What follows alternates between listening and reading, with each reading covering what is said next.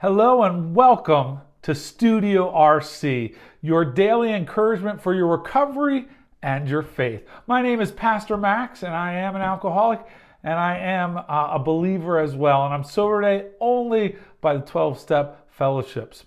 So I just I want to jump in today. Today we're going to take a look at the 23rd Psalm. Uh, it is famous and it's it's uh, popular with many. Um, the 23rd Psalm, it shows this picture how God can be our shepherd. And so we're going to look at um, how our recovery and our faith, and even how Jesus interacts with that. Let me read it to you to st- set the scene. But here's the 23rd Psalm The Lord is my shepherd, I shall not be in want. He, lakes, he makes me lie down in green pastures. He leads me beside still waters. He restores my soul. He guides me in paths of righteousness for his name's sake. Even though I walk through the valley of the shadow of death, I will fear no evil, for you are with me. Your rod and your staff, they comfort me. You prepare a table before me in the presence of my enemies. You anoint my head with oil, my cup overflows. Surely goodness and love, or goodness and mercy, will follow me all the days of my life and I will dwell in the house of the Lord forever.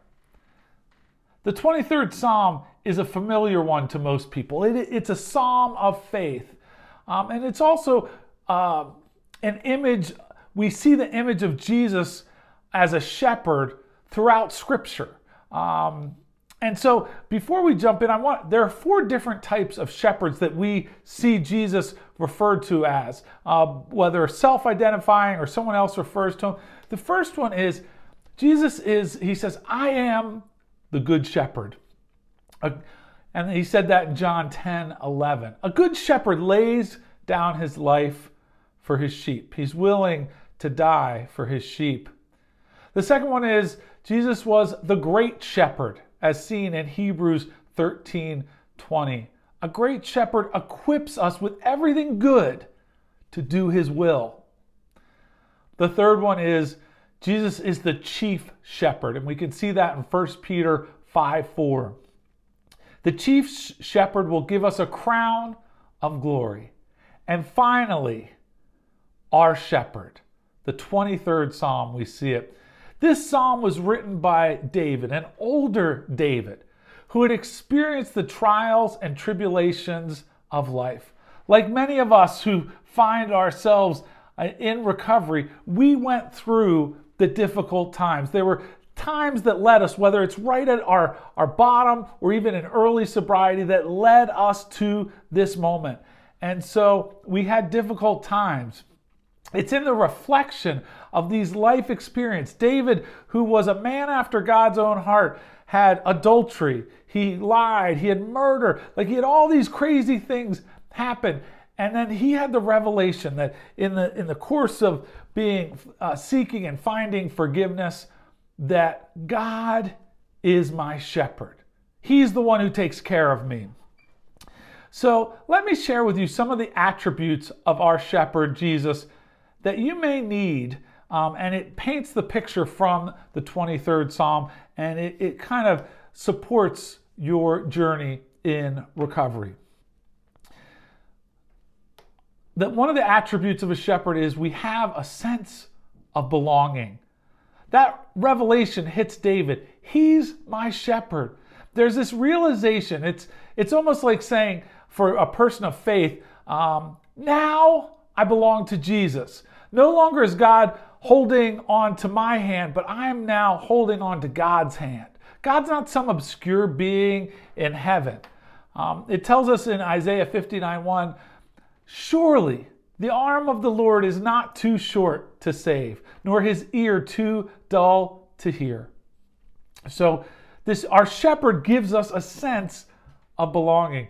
And isn't that what we gravitated toward in recovery? That sense of fellowship, that sense of community, that we weren't alone, that we weren't in this journey alone. We get a sense of assurance I shall not be in want. God has been supplying the needs of all of his created people for thousands of years. What's really interesting about when it says, I shall not want, it is both in, the present and the future tense in the ancient language, which basically means I shall not be in want today or in the future. God takes care of all of our needs. And so we have this sense of assurance. Another attribute of a shepherd is we have a sense of peace. He makes me lie down in green pastures.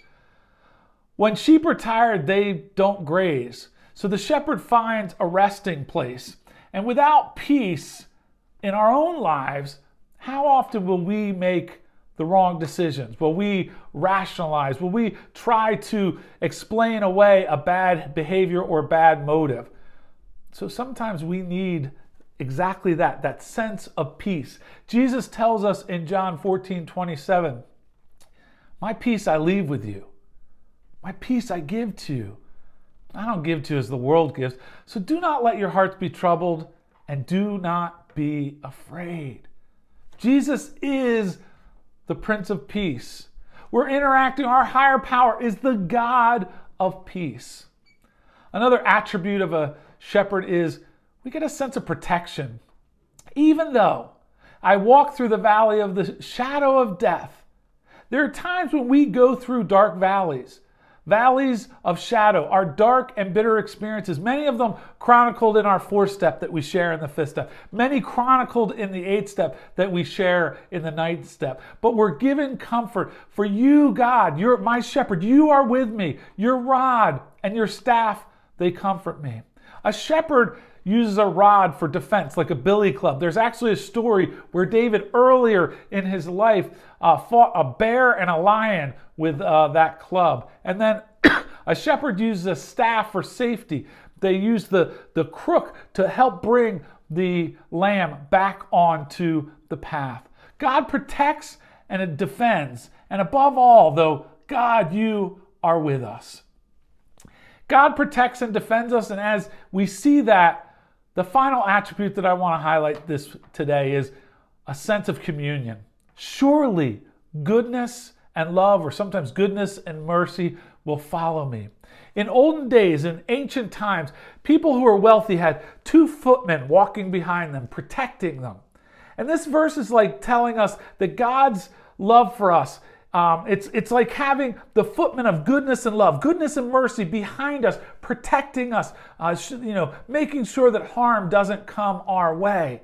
God assures us, I will let, never leave you nor forsake you. You will not be alone. And it takes me to a couple of the readings in the big book of AA. One of the things that it reminds me of as we're on this path, we're on this journey, and we require or need a shepherd are the fifth step promises, one of my favorite passages in all of the recovery literature.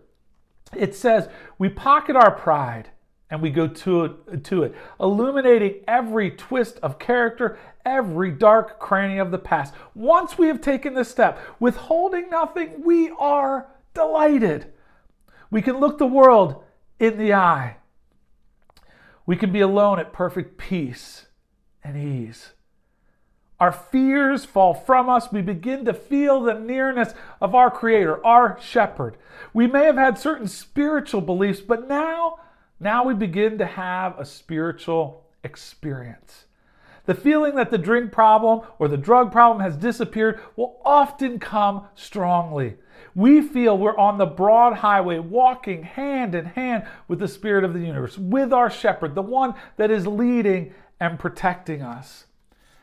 And that leads us right into what I think also complements this, this uh, scripture is the seven step prayer.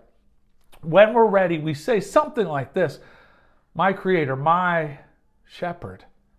I am now willing that you should have all of me, good and bad. I pray that you now remove from me every single defect of character which stands in the way of my usefulness to you and my fellows.